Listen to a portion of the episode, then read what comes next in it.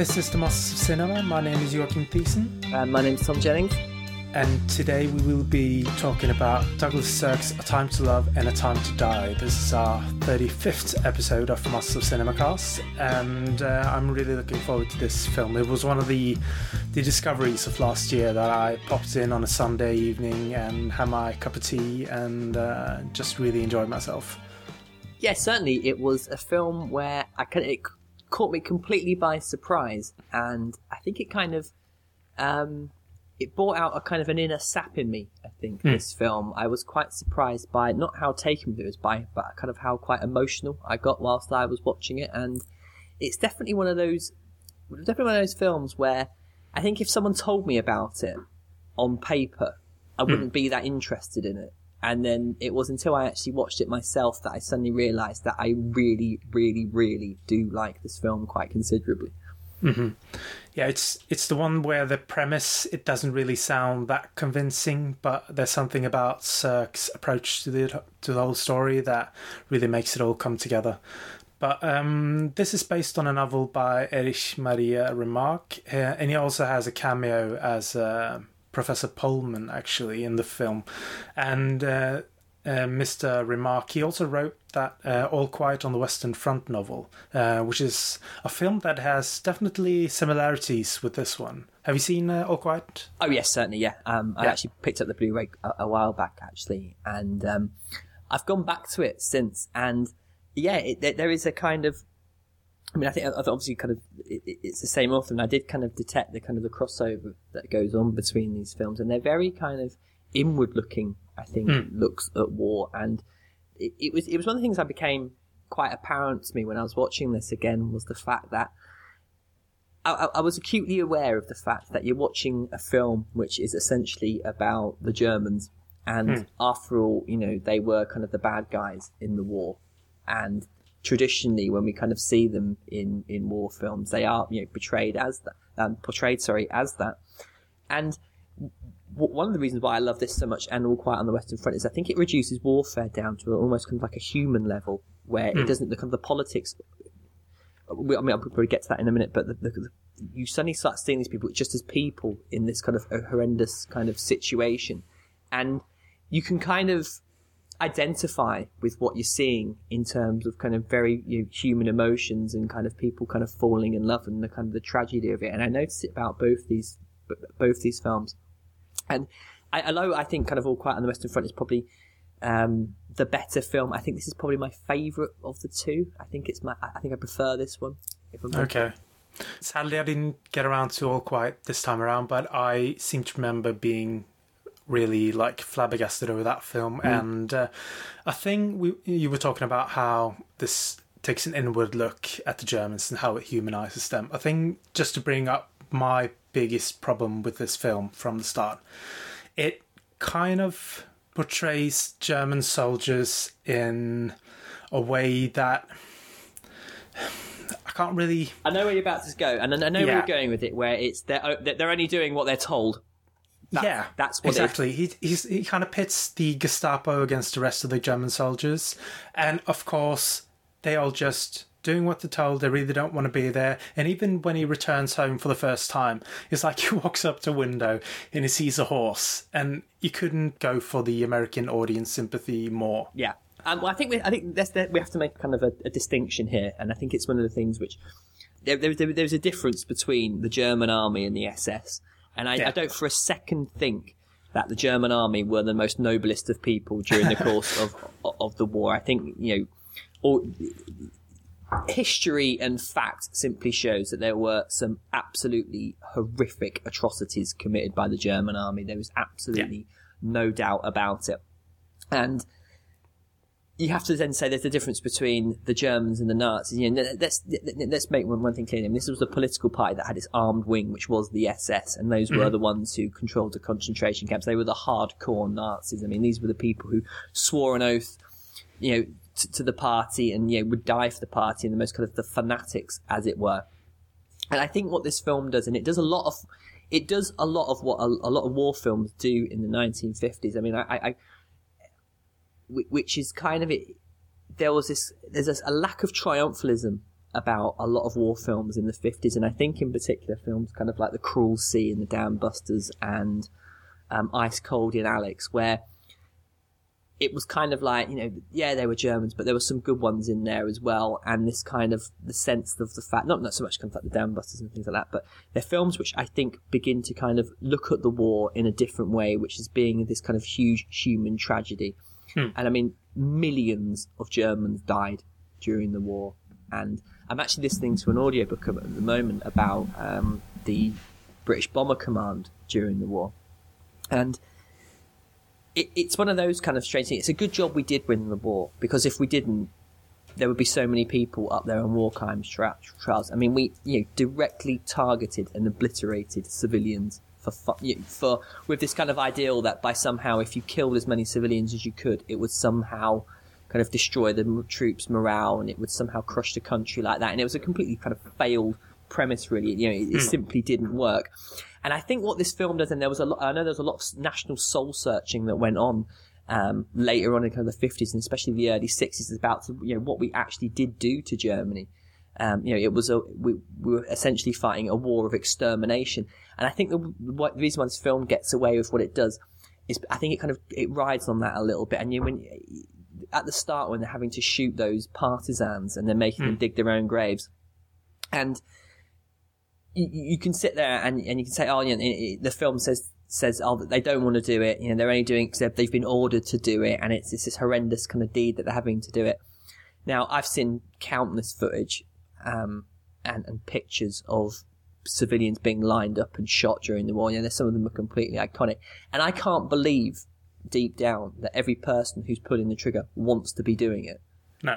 And I mean, I, I was um, I was reading. uh, It's a brilliant. That's actually no, it's a TV series. It's a, and I think it's called. It's the Nazis: A Warning from History, and it's from the BBC. And there's lots of interviews on that as well from German officers, you know, ger- regular German soldiers who were who kind of questioned what the SS were doing and who did did make complaints formally at the time as to what was going on, and were either shot or imprisoned or kind of given dishonourable discharges.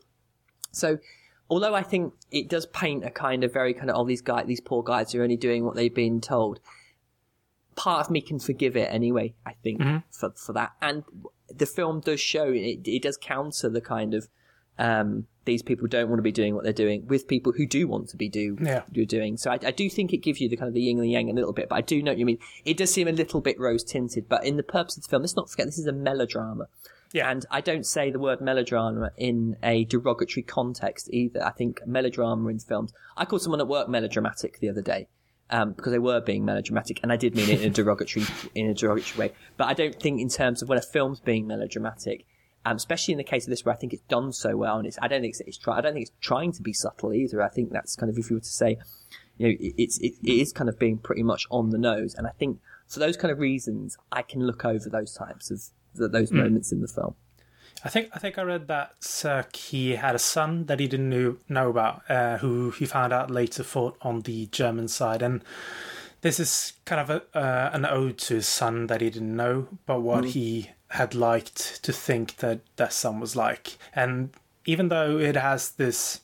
It has this kind of fantastical story, a romanticized story that we've been talking about. It has that pretty grueling, nihilistic opening with the thawing of the dead soldier in the snow and how blasé they've become about death. And it really do speak to the the horrors of the war here in the beginning, both in not only in the physical deaths that they are encountering, but also how man's kind of mind has become distorted by the war. And that opening tells that in a very effective and efficient way. Yeah, and I mean it's it's it's, it's a film, it's a war film staple, isn't it? That- I mean, Yeah. Platoon had that god or it, it does have that god awful you know, um, tagline. You know, it, I think is it was it innocence is the first casualty of war or something preposterous like that. And um, you see these people who are just battered down by life, and yeah, that that bit where the kind of the body's soaring, and it kind of it struck me as well that that to them is an indicator that the seasons are changing. Mm-hmm. You know, not kind of the leaves or you know when you kind of you, you walk out on a kind of a spring morning and you always think oh, spring is in the air. There's that little kind of like there's that little hint of of- of warmth or something like that, or when the evenings start to get a little longer, you know, as we're heading towards winter. And in this, it's because like all the bodies are starting to kind of come up from the snow, and you sort of think, oh god, that's just a horrendous, yeah, and they, a horrendous thing to think about. And they're looking hmm. down at the body and they're kind of, well, you know, dig him out and oh, well, be careful with the shovel. He's one of ours. And then that poor the, the young guy that shoots himself he, he says something like oh he's crying and it's because his eyes are frozen solid and it's like and there's a, there's a line or something like that I think where he says like the water's kind of um, defrosting on his eyes or something you know very kind of poetic or something like that and yeah it, it's all in there and I, I think it it sets up the premise of the film which is basically these guys are all right and you should care about them. I think that's what's going on really. Mm.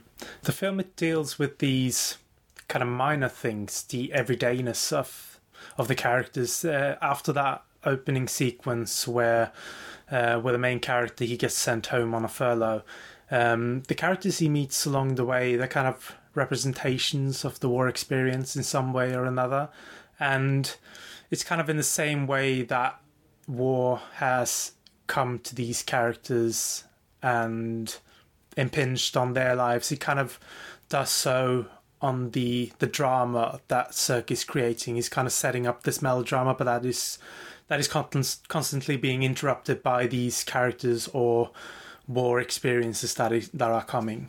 Yeah, well, he's, he's trying to show you every side of what you know, of what war is, and especially, I, I mean, one of the things I really like about this film is that you have these guys who are out there on the front who are kind of doing all these deeds and you know apparently protecting the motherland, and he goes back and Ernst pretty quickly realizes that this kind of utopian idea that they're fighting for, I you know, nationalist socialism, um, is actually a complete farce because mm. the country is being absolutely obliterated. And the film's set in 1944, and it doesn't specify when. I don't know if it specifies at the latter end or the beginning of. But 1944 was kind of the turning point, really. We had, um, you know, D-Day would be in June of that year, and the kind of the Soviets were kind of marching across the country. And I think in, in this film, there's definitely the sense that they're actually retreating away, aren't they? So the war is pretty much lost by this point, and the mm. country's being bombed night and day by the Americans and the British. And when Ernst goes back, you can kind of see it's the society that's beginning to break down. Mm. Um, because you have his despicable friend Oscar, who's this kind of um, Nazi party kind of poster boy, really, who's kind of having these debauched parties. And you can kind of tell that when everything was going fine and dandy, they probably were pretty good friends. But now he's kind of seen the other side of things. He's like, well, actually, um, Oscar doesn't, you know, he's, he's clearly going a little bit crazy. And you can guarantee that when they do get invaded, Oscar's going to be put up against the wall and shot because he keeps making those kind of rather, uh, really horrible comments about sending people to the concentration camps and all this kind of thing. And I think what Sirk does really well, and again, I think it kind of comes back to the fact where the sympathy, the, your sympathies in the film lie, is the fact that you can you, you like Ernst despite the fact that he is technically the enemy. Mm. And you, you, almost kind of when the kind of the air raids are coming that you care about him, even though it's our guys that are doing the bombing. And I don't know, and I mean this might, might be kind of a bit of a stab in the dark, but I'm sort of thinking by the time obviously this film being made, the kind of the Cold War is kind of in full swing, and mm. the Soviets are the baddies, and perhaps it's kind of because it, obviously it's set on the kind of the the, uh, the eastern front, and I think that's quite a marked thing because it's kind of like mean, these guys are going to be the baddies anyway. So is, is, that a kind of way of kind of softening us up? I don't know. Yeah, but they're they're meeting those um, those Russian prisoners in the beginning, and they're basically shooting them in in cold blood. I don't know if they are if Sirk is portraying the Russians in a bad light. Is oh, that no, what you're no, saying? No, no, no. I'm, I'm saying because it's the Russians. We can if it was set, you know, in the fields of France. Oh yeah. After the, the, day yeah. after D Day, and they were you know shooting British yeah. and Americans. So you know, would we be a bit more bothered by it? I don't know. Yeah. When you think because it's the Russians, I don't know. A common enemy. Yeah. Is it sort of? Is it? Does it kind of dilute the horror of it a little bit? I don't mm-hmm. know.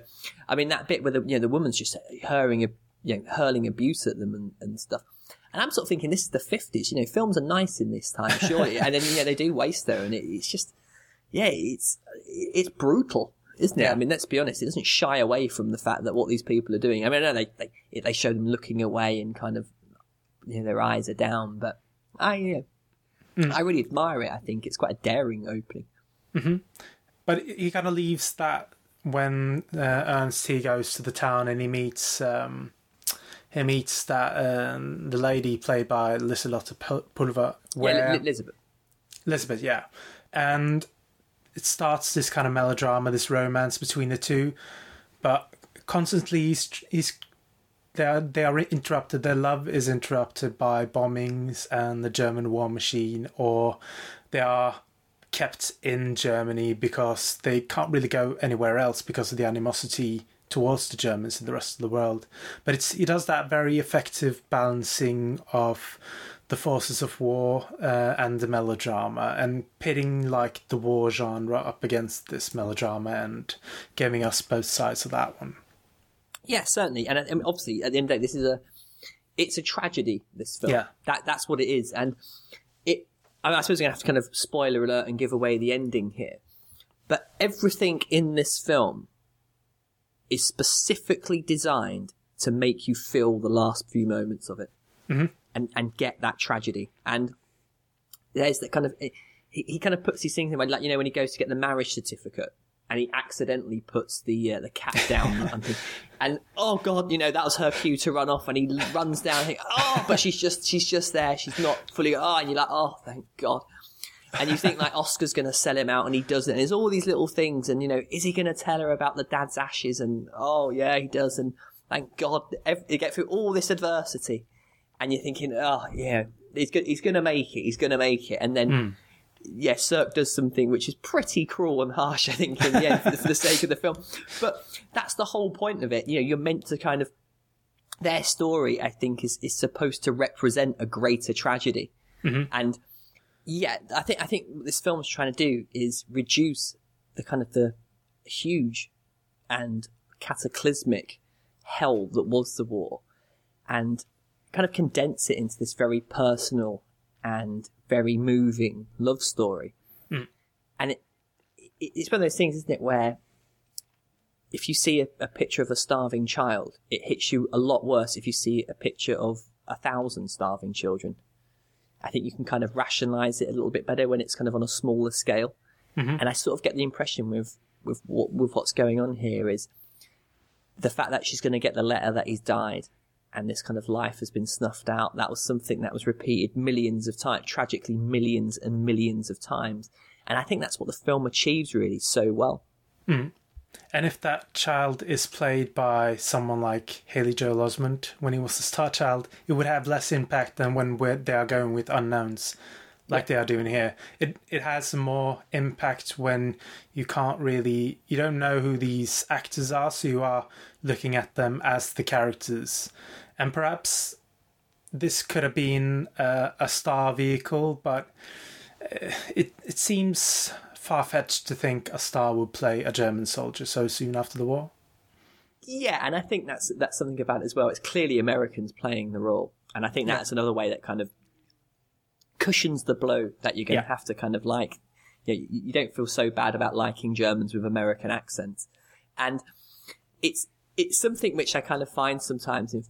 you have to kind of give it a pass, don't you? Really, mm-hmm. you have to kind of suspend your disbelief that the fact that you know, it's, it's obviously they don't even try and hide the accents, do they? I mean, it's just no. all there. And it, anyway, I kind of I quite admire that. To be brutally honest with you, I think it it, it does kind of work because it it certainly worked for me anyway. I think uh, I, I I'm not saying just because they were kind of American actors playing it, but I think because the performances are, I think they're pretty solid across the board, really, mm-hmm. in the film, and I, I I was quite happy to kind of go with it on its terms.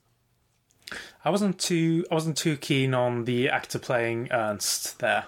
Like he has the looks, but his his acting is a bit bit woody to me. A bit like a bit stiff? Um, I actually think when I was watching it, do you know what? Performance wise, what it actually reminded me of is Martin Freeman in The Hobbit. One of the reasons why I really haven't connected with those films at all, um, despite the fact that they're ridiculously too long and you've sort of seen everything in them that you've seen in the Lords of the Rings. One of the reasons I don't really like this film is because Martin Freeman's performance, I can tell so much he is just literally being directed and told what to do. I don't get the impression that he is Bilbo Baggins, the character. He hmm. is Bilbo Baz Bilbo Baggins that's been written and is being told what to do by Peter Jackson. Every kind of movement that he does and every kind of line reading feels like it's just come straight out of rehearsal, and that's what you're getting. Basically, he doesn't seem to have kind of inhibited, the, um, sorry, inhabited the character, and is, is kind of making it his own. He just seems to be totally, totally, almost robotic and phoned in, and it's strange because I think Martin Freeman's quite a good actor. And when I was watching this, I kind of felt like John Gavin, who's playing Ernst, is literally just doing what he's told. You know, put your head. I mean, there's no better example when he's trying to kiss um, Lisbeth when they're by that lake, and he's kind of like, he's just like, oh, um, he, he keeps kind of like looking at her, then looking down ever so slowly, and you can tell he's just doing it on cue. You know, that character doesn't want to be kissing. He does, the, the character, he's being told that he wants to kiss her, and he's acting in the way that he thinks he should do, you know, whilst being clearly told, right, look down, you know, on this on this line, look dramatically on this line, try and move in for a kiss on this line, and it's so obvious that that's what's going on, and. I can forgive it because I, it does work. Yeah, you're meant to kind of, and he's a bit of a sap, isn't he? Really, I mean, you know, he- he's a he's a plot device really more Yeah. than he is a character. I think that's how I kind of look at Ernst. He, uh, he he's the reason why we have the movie, but his character is the actor isn't really convincing enough to to um, kind of carry the movie on his shoulders. But we do have some fine performances from uh, the girl playing Lisbeth, and also many of the, like we mentioned, the guy playing um, what's his face, uh, Oscar. the Oscar, yeah. Yeah. Uh, you you remember that actor afterwards because he's such a uh, gruesome character. Yeah, and he's got the widest gaps between all of his teeth I've ever seen. It's absolutely horrific. And I, I sort of think, where did they find these people? You know, and and I, what I love about the scene in his house, well, there's the obligatory bald-headed Nazi. Yeah. And it's like that, that guy, that, I mean, I, I swear to God, I watched the Valkyrie again the other day, and there's the obligatory bald-headed Nazi and that, and it's just like, it seems to be the same guy. I don't know where they kind of find him, but no, oh, he's a despicable person, Oscar, and that guy looks absolutely, absolutely horrible. And it worked really, really well. Yeah. As well, I think. So, yeah, I, I'm going to kind of give, um, John Gavin a pass as Ernst because I think he's kind of, he's a bit like, um, what's the guy's name in uh, Flash Gordon? What was he? Sam someone.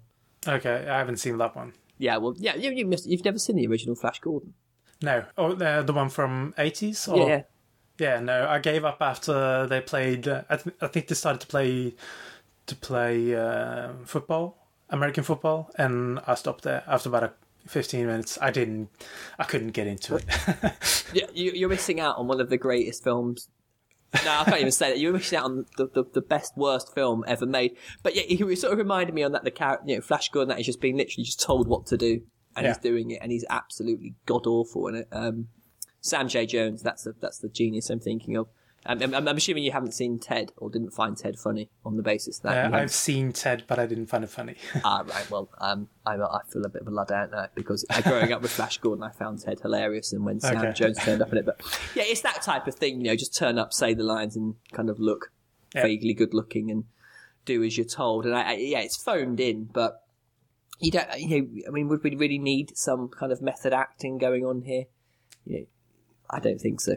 it would have perhaps taken it above and beyond, but it definitely doesn't hurt the film in any kind of way in my eyes, at No. least. The film is quite episodic in its structure, where there's we talked about that scene where uh, they're getting their marriage certificate and he lays down a cap and she runs off, but there's no real like carryover until the next scene. Everything has like a cyclical nature where there's a threat in a scene, and then there's a complication, and then you have a clarity and resolution at the end of it, and nothing really carries over until the next situation. There's no real like overarching structured plot or a real epic story of any kind. It's really kind of condensed into this love story and how can we portray this love story in different settings.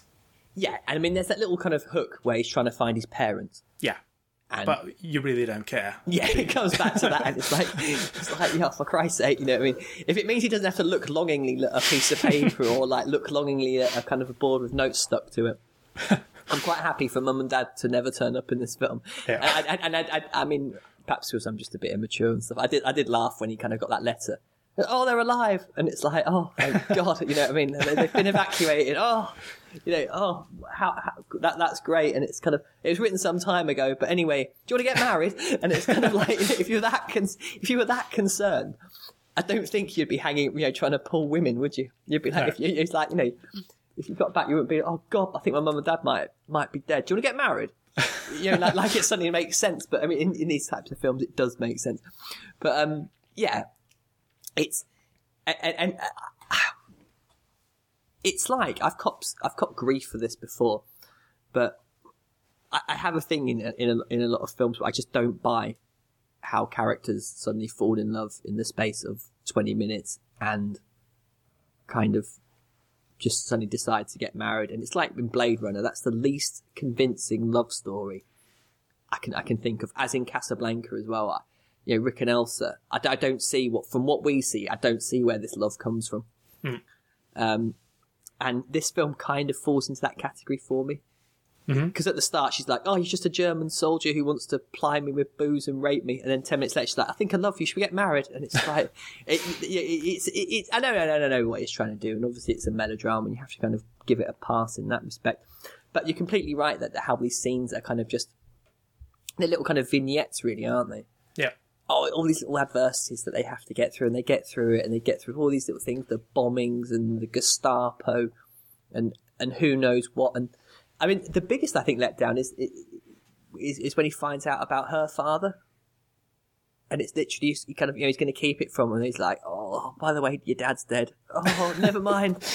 No, I know the whole kind of point of my character to exist is to be longing over my mum and dad, but now you tell everything's fine, and it, it, it, does get a little bit like that. It's like, come on, guys. But I mean, one thing I think this film does do, and it, it, its running time doesn't go on too long. I think it's a perfect no. length, really. Because if mm-hmm. this was a three-hour type job, I'd be like, for God's sake! If David Lean had got his hands on this, we'd, we'd still be here now, having started it last week. But I think Sirk keeps it quite tight and quite concise, and I think that's very much to its uh, benefit. Hmm. And Sirk's really the attraction in this film for me. It isn't so much the story that we've been nitpicking; it's kind of this whole like this the Sirk veneer, this stylization, um, where you have this this sort of Hollywood shine to a genre that is really rarely treated with such um, such stylization as Sirk does. Well, he's taken the most basic and basic of stories and made what I consider to be a really beautiful film in many yeah. respects. I mean, I uh, there's a real sincerity in the picture here. Yeah, and it's it's it. You could so easily. I mean, I know we have been nitpicking, but I think that's it. Kind of belies the fact that I do have a real, a, a huge regard for this film in so mm-hmm. many ways, and just you know, the, the scope frame. Um, I mean, you think about when you shoot in a scope frame is you, you have to fill it. You have to have things going on, and just the kind of the way in which he directs it, and the kind of the blocking and the camera movements.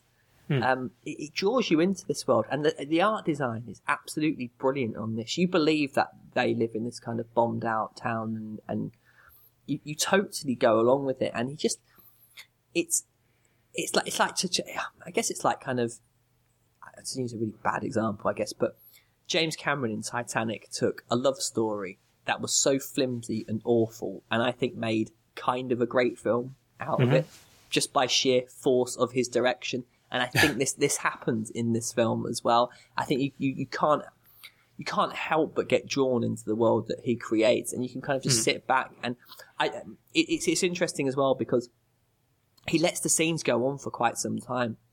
Yeah, that there's a real kind of natural progression to them. There isn't loads of kind of cutting and editing, and he just lets two people talk and will hold the camera there, and he'll let them talk, start walking, and start tracking with them, and then he'll come back and forth and things like that and he doesn't get in the way of the film. And I think that's the mark of a really great director. Is sometimes I like a director because they do you, you are their, their kind of hands are all over it. Mm. And what I find with this is that although it's definitely very much a Douglas Sirk film, I'm never taken out of the film because I'm kind of thinking about he's being flashy as a director. Mm.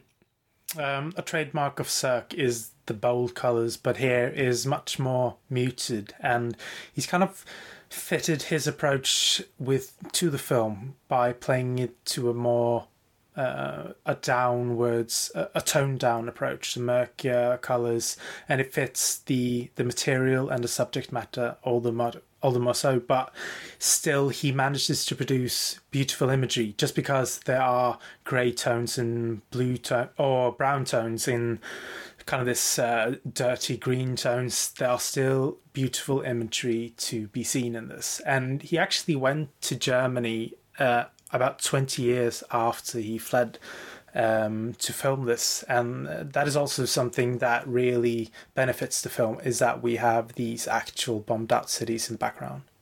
Yeah and it's and rightly so i think it's a very much kind of a toned down film. It did remind me a little bit of kind of dr Zhivago in yeah. some ways which is one of my one, probably my favorite david lean film. It's certainly one i can watch the most. But it kind of reminded me of that you know when they kind of they come back to moscow after the revolution and he just kind of just drains the color out the film. And there's a brilliant moment. I think it kind of, I, I, I, think it kind of sums up tonally why it might look like it does because there's that bit where they find the tree and it's got into blossom. And the reason it's got into blossom is because the building next to it's been blown up and it's the heat that's been generated by that. Hmm. And he could easily have kind of made it all kind of bright pinks and lovey dovey, but he, he kind of keeps it kind of quite on the mellow down and he kind of juxtaposes what's actually happening. You know, it's, it's supposed to be, I suppose, symbolic of their burgeoning love, but he kind of like roots it in the fact that the only reason this has happened is because this terrible event is going on, which is mm-hmm. obviously mm. the war. And I, I think it it balances that kind of stylistic look with its tone very well. Mm. Are you familiar with Sirk's other work? Um, I've seen a few, and not as many as I should do. I think um, I've seen films like um, Angels and All That Heaven Allows. Mm.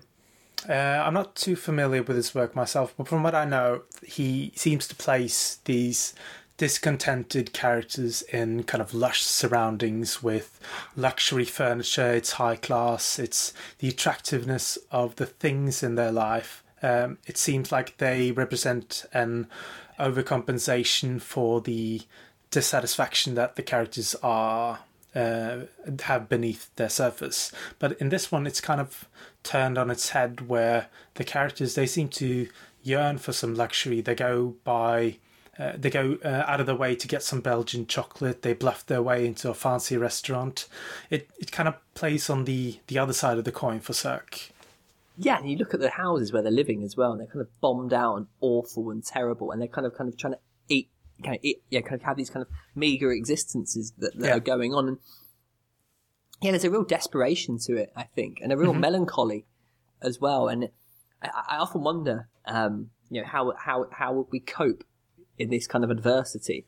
And I think that's the, the kind of the kind of the point of the film is, is basically despite all these kind of awful things that are going on and the kind of horrific kind of the bombings and the Gestapos and all that kind of thing that despite all that misery, I think it's almost quite a positive outlook on the film. Mm. Is that there is still room for people to fall in love and to enjoy the simple pleasures yeah. in life. And I, I, think I think that it's, it's, it's kind of a, a timely reminder, really, yeah. of that.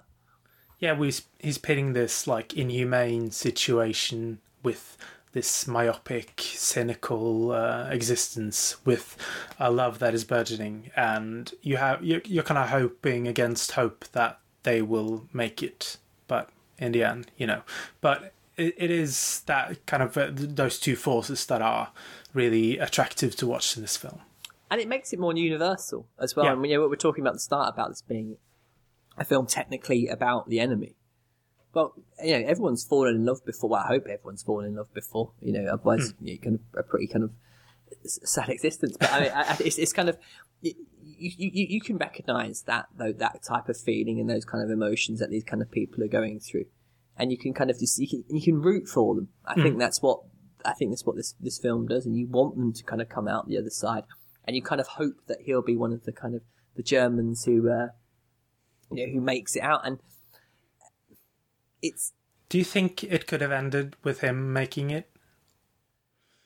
I, I don't know. I, I, guess audience... the, I guess I guess the question is, I mean, honestly, how do you feel at the end of the film?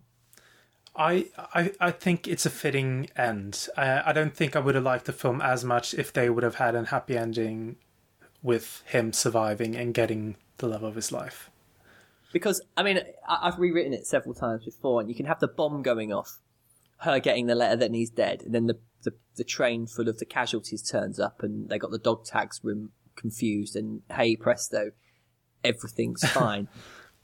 and or you can go through this, and, he, and I, I personally think he, he kind of has to die at the Yeah. end of this film for you to feel it and for it to kind of it work as a whole because you get all this kind of, you know, oh, yeah, something awful might happen. No, it's not going to happen, and he keeps playing with you like that.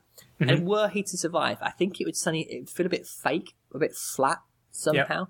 And I think by by doing what they do with it, I think it suddenly condenses it all, and you suddenly do feel a bit. I mean, I, the first thing I thought when I when, and it, I mean, it, he he even gets the letter to say that she's pregnant just just to really kind of kick you in the nuts a little bit harder. You know what I mean? It's it's you know I'm pregnant. Oh, wonderful thing, and oh, thank God, this awful thing. Well, the kid's going to be an orphan. you know, bang, and he, he, they even do it. Doesn't he? he lets them go. That's the thing. He lets those partisans go because Yeah. he feels so guilty about what he's had to do at the start of the film, and it all comes back to the start of the film, doesn't it? Yeah. Yeah, it's again that cyclical nature of the film where it comes back to the situation he's been in, uh, but this time he chooses another solution, um, and it ends up biting him in the ass or in his back. And I I mean, and then you sort of say to yourself, "Well, just shoot them. Just you've been told what you need to do. You, know I mean? you follow your orders, man, and just do what you do." But I mean, that's it, isn't it? This this journey. I mean, that, that, his character's changed, doesn't he? That's the kind of thing about it. He's gone back, and he says that line to Oscar, doesn't he? Sometimes I, it's, it's on the it's along the lines of sometimes I wonder if I'm shooting the right people. And Oscar's like, ah, you know, I'm, we're, we're both drunk. I'll pretend you didn't say that because I'll have you sent to a concentration Yeah, yeah, camp yeah. and th- th- there's a sense in that. And I, I kind of when I first watched the film, I knew he was going to have to do something, or he's going to have to kill someone to kind of live up to that line. It, it'd have to have meaning, and it's that. Um, you know, uh, well, I, I can't remember who, who said it or who wrote it, but if you're going to spend ten minutes describing that gun that's on the wall in a in a novel, you better use it somewhere Yeah. along the line. And it, it feels like a line that's it, it, it's deliberately there to kind of lay, you know, to kind of give you a moral quandary that happens later hmm. when he decides to kind of let the partisans go. And hey, presto, one of them picks up the gun and shoots him. Hmm. And that's the weird thing as well because I, I fully understand why that guy shot him. You, you, you probably wonder that, you know, you probably think that guy's backstory is that his village has been burnt, his family's been shot or worse. Yeah, he must have been brutalized to hell. But when he does it, like, you bastard, you know, like, why didn't you just let him live? He's a nice guy, you know. And the letter falls into the river and he's leaning down to try and read it one last time. And um, it gets me. Uh, you know, Yeah. it, it, it does. It, it works for me. And I, I think it's it's testament, really, I suppose, to kind of the fact that all my kind of cynicism and what I don't like in films, I almost get in this. It's so unsubtle, but for some reason, it really does work. Yeah, kind of due to the fact that it is such a melodramatic film, uh, there's so much more I excuse and enjoy about it than I would a film that had um, less of that kind of Hollywood um, Hollywood feel to it. Yeah, I mean, I let's take it back to Titanic. I love Titanic. I will openly admit, I, I, I, really, really enjoy that film, and I'm always absolutely gutted by the end of it. And the reason why is I think I go into Titanic with the attitude that I know this film is isn't subtle and it's not clever, but it is big and it's kind of effective. Yeah. I mean, it, it always has been, and and when people get a bit snobby about it, I'm like, well, you know, I can understand, I can see their criticisms, and they they always pick up on the some of the line readings and the um the music and the effects look a bit crap now and stuff like that. But yeah, it it kind of works. And I mean, I, I mean, one thing I would say about this film, it looks sublime. I mean, I think Titanic looks like a it looks like a really bad computer game now in many respects. But this film, uh, it, it holds up after all this time. And one of my biggest pet peeves about war films is lack of accuracy when it comes to things like uniforms and weapons. And if you look at this, I mean, it's, it absolutely nails the, the kind of the, the German soldier, how they look. And it, you know, it's, it has a real kind of authenticity about it, I think. I, am not really an expert on on the uh, the German clothes of the of the war. But, I tell you what, one of the best examples, the best worst examples is one of my favourite films ever, which is um, uh, Frank J. Schaffner's Patton with George C. Scott. And I, that's one of my all-time favorite films. Yet one thing that really, really, really bothers me about it is that all the tanks in it are modern tanks. They're not um, the German ones, especially. They use the Spanish army basically. Okay. And, and, every time I watch it, I think that's not a German tank. And it, yeah, I know it's really petty, but it does sort of take me out of it. But when I'm watching this, you kind of there's a, there's an authenticity about it, right down to kind of badges and caps and yeah. weapons that they're holding, and it makes me believe it a lot more. And things like when the, the like graffiti in the bomb shelter, mm-hmm. and things like that, and they kind of show kind of these kind of drawings that have been scrawled onto the wall in you know in chalk and yeah, I, I think from that in, in that respect, I, am completely down with it and I'm in it, and I think that helps me kind of paper over kind of the slightly kind of well the melodrama. The, the, the glaringly obvious and eye rolling melodrama of it sometimes I think I can kind of I can get over that because I'm so into the film. Yeah. But uh, on the one hand, it isn't very subtle. It's very heavy-handed. It's melodramatic. But on the other hand, one thing that I like when it comes to war films, that is a genre I I don't really have an emotion for or against. But the ones that do it well, the ones that I really remember, are the ones that I are able to catch. Like, it's something more than just good guys versus the bad guys. It goes for something more ambiguous and the moral struggle of it all. And this film is certainly um, a rarity uh, if it isn't unique, um, and it, it is a brave choice to portray a German soldier in such a way. This isn't like a vehement anti-war film. It's more of a melodrama and the struggle of normal existence in wartime, but it really, it really portrays that extraordinary situation and the the ordinary people that are in the situation. Yeah, I mean, I, I would say actually, um, just on the kind of the subject of the subtlety, I don't think it's trying to be subtle. I think that's one thing you can kind of. I, I don't think it's there's, no, any, no, no. There's, there's no attempt at subtlety in it at all. So I can kind of like on that basis, I, it doesn't bother me that it's not subtle. But I mean, I, have you ever seen The Best Years of Our Lives by William Wyler? Mm, no, I haven't. It was made in 1946, and it was you know obviously the year after the war ended. And it's about a group of American soldiers that come home to a small town and it's like kind of like dealing with that, you know, how to kind of make sense of everything that's happened. And mm-hmm. it's it's a brilliant film. I I can heart, heartily recommend it. And I think this film does a very very similar thing, which is it's not. It's so not a pro-war film, and I think a lot of films that come out there, they're kind of like pro-combat, mm-hmm. like Black Hawk Down and Lone Survivor, which I, I did really enjoy, much to some people's amusement. Um, I, I, I, that, that'll be another day when I talk about Lone Survivor. But yeah. um, they're, they're, films which are there to kind of, they're there for the visceral punch of war. They're there to show you that when you get shot in the leg, it really hurts. And they do it really well. And I think films like The Best Years of Our Lives and this, they kind of show that other side, which is the the human tragedy side mm. of it, and the kind of the, the deeper impacts of it. And I was, I was, I was having, I was debating this with someone the other day, and I think we kind of briefly talked about it when we were talking on Messenger the other day. I want to see the Iraq war film about the family that live in Fallujah yeah. when the Americans attack it. That's the war film about Iraq that I really want to see. Um, I can't comment on American Sniper. I, I haven't seen it. I know there's kind of like everyone's wetting their pants on the internet about it, and I'm not really kind of particularly bothered. I will watch that film um, one way or the other. I might go to the cinema and watch it, or I might watch it when it comes on Sky, or you know, rent it or something. I will end up watching it, mm.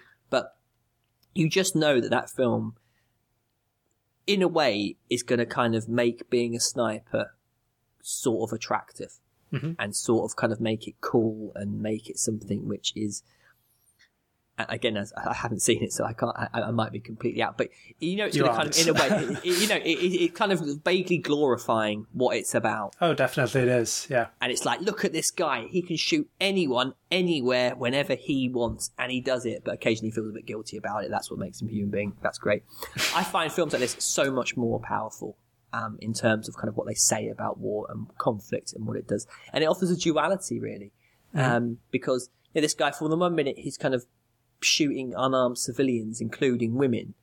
And then the next thing he's back at home trying to make sense of all that and kind of rationalize what he's done. And obviously he realizes that there is another way to what he's doing. He shouldn't just be following orders, and you feel like the character has a genuine sense of progression. And I think that's why war films like this, they don't. When you think of the term the war genre, you don't kind of lump films like this in with it. But I think it's very important to put films like and, and call this a war film because I yeah. think it is a war film. It's a film about war, and it's a film about all the effect war has on individuals, as a just kind of saying, "Hey, look, you know, doesn't isn't war hell like in Black Hawk Down? But these guys do look pretty cool whilst they're doing it. I think that's the kind of thing. You know, I, I, I, and sometimes my eye roll. And by the way, I do love Black Hawk Down actually. and I love, and this is this is from the man who got really emotional at Lone Survivor, and I mean yeah. really emotional. So.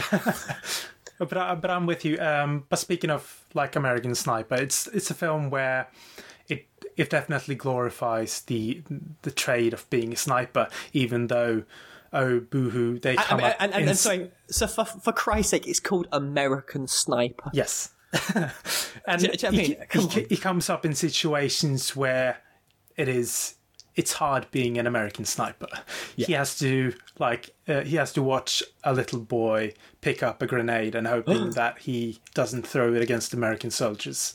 Oh. But it, it, like Eastwood, he does nothing to portray the the locals as human beings. Oh no, it's but... all about it's all about Bradley Cooper's character yeah. and, and how he's watching all of these.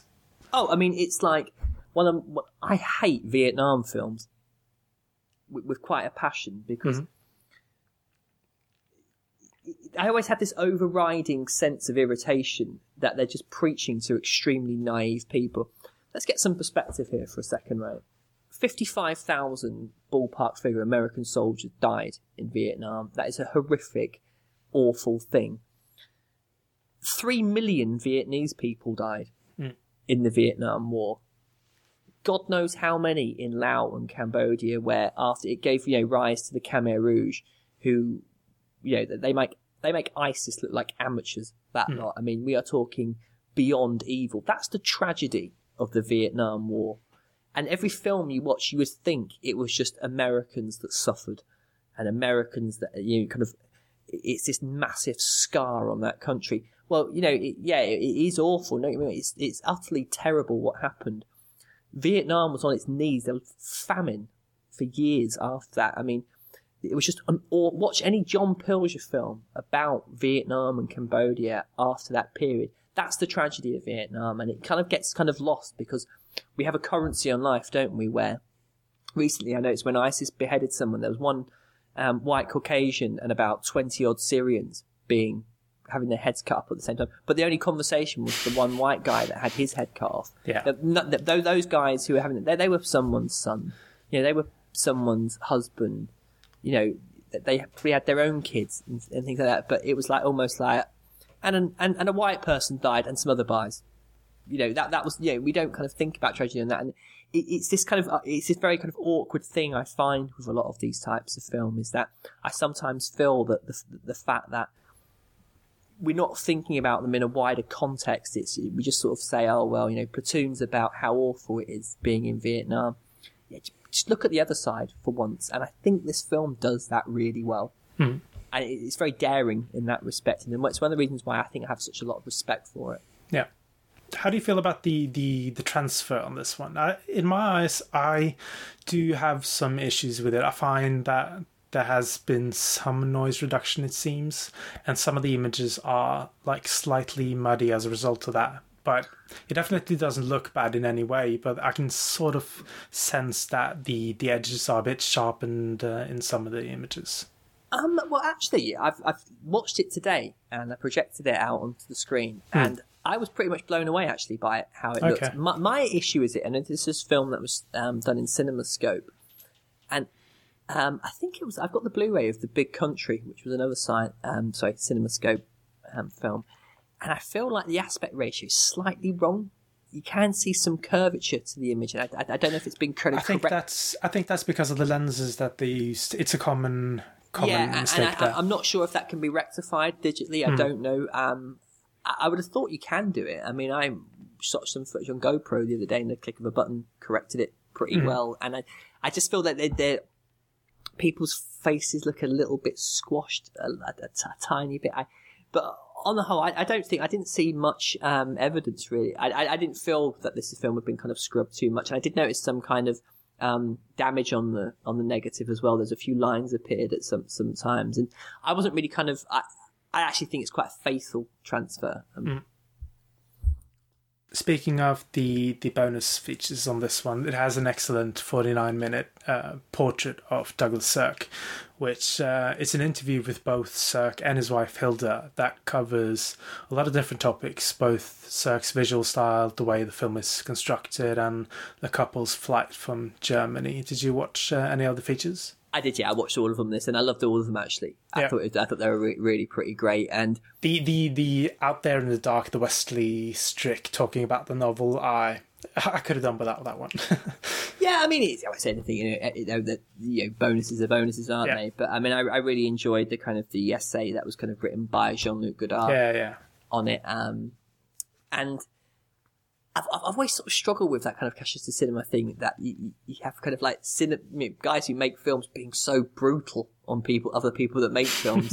it's, like, it's one of the reasons why I'm not sure I mentioned it before, but I don't critique other podcasts other than the fact that if I don't like what I'm listening to, I just unsubscribe. But I would never go out my way to contact the person that did it or publicly state that I don't like someone else's podcast just because I sort of think, having doing it myself, yeah. And you know, I, I, I, sort of feel it's like this kind of unwritten rule or something like that. And so when you have like filmmakers kind of trashing films, um, like they, they were pretty brutal, those guys, you know, on, on, other people's work. I sort of think, well, hang on a minute, you know how hard it is to make a film, and you know, and and, and but when on the, the the upside, that is like these are people who know the craft and they know the industry and they know what they, you know, they essentially pretty much know what they talk about. And I noticed mm. in that Godard kind of visual essay type thing, um, lots of the things you know, he was kind of picking up on things which I sort of got the impression was had he had another glass of wine, he might be kind of completely trashing. I don't know. You know, I mean, it, it, it sort of seemed like he was kind of like saying how much he loved the kind of the, the melodramatic nature of it, and uh, yeah, I mean, yeah, I, I, was completely, you know, totally interested. in the Todd Haynes um, is quite interesting as well. I thought. Yeah. Uh, and there's also a great um, piece by Tag Gallagher in uh, the booklet, um, which talks about uh, the film as well. So, uh, talks about Sirk and uh, melodrama. Um, so that is very interesting read. Uh, and I, I, really do like the the cover that they chose for the film. that poster looks amazing. Yeah, and it kind of is. It, it kind of looks like it's kind of the wrong way round or something like that. You have the helmet on the backpack facing the other way. I had to look at it a few times before I could kind of like work out the image but it kind of it just sums up the film really well. And I think it's sort of as we said, this isn't a film. Um, you know, it's not a, a time to love and a time to die with John Wayne, or, or, or, you know, kind of uh, Marlon Brando. I think it's it, it's the film. It, I think the film is the selling point of it, rather than it being a kind of a star vehicle. And I get that impression when I see the poster. Yeah, we can start wrapping things up. Tom, where can we reach you online? And what's going on with the 24 frames cast as It well? is still going, folks. I am. I, have had a few emails. I'm getting so many downloads, and I feel a bit guilty about the amount of kind of interest there is in it, and the fact there hasn't been anything. There will be there will be stuff coming up very very soon. I've got a massive backlog to get through. Mm. Um, unfortunately, work is getting in the way at the moment, um, and uh, it's just kind of my, my day seems to be spent working incredibly hard, getting home late, and it's other things that get in the way, like eating and uh, having a glass of wine and watching films. So it's definitely happening. There will be more. So I can only apologise for the delay. And um, to the per- to the kind person that emailed and offered to pay me to do to more episode, I, I did I did and you know who you are. I did um that was an incredibly nice gesture of you, um, but I would never accept Blu-rays as payment. But if anyone wants to send me Blu-rays as payment, my address is just email me and I'll let you know. So um, it will be coming back out. It's 24framescast.blogspot.com. You can follow me on Twitter at 24framescast. And you can follow us on uh, MOC underscore cast on Twitter. You can follow us on uh, moccast.blogspot.com or criterioncast.com. And you can email us at mastersofcinemacast at gmail.com. And uh, I've said this before, I've said it several times, and I will say it again. Please do leave us a written review on iTunes. It really does help us to gain in listenership. And it's um, just a, a way for us to get noticed, really. Yeah, and I would say actually, if anyone can explain the massive amount of likes we've been having on Facebook recently, Yes. Um, if, if anyone can explain where this is coming from, why you sent anyone who's, who's liked us over the past three weeks, can you just let us know why you liked us and where that came from? Because I keep getting loads of messages on Facebook about how many people like it. It's all very positive. I'm just extremely intrigued as to know where all this like is coming from. yeah, good stuff. So, uh, thank you, Tom, for joining me. Thank you very much, mate. And until next time, goodbye.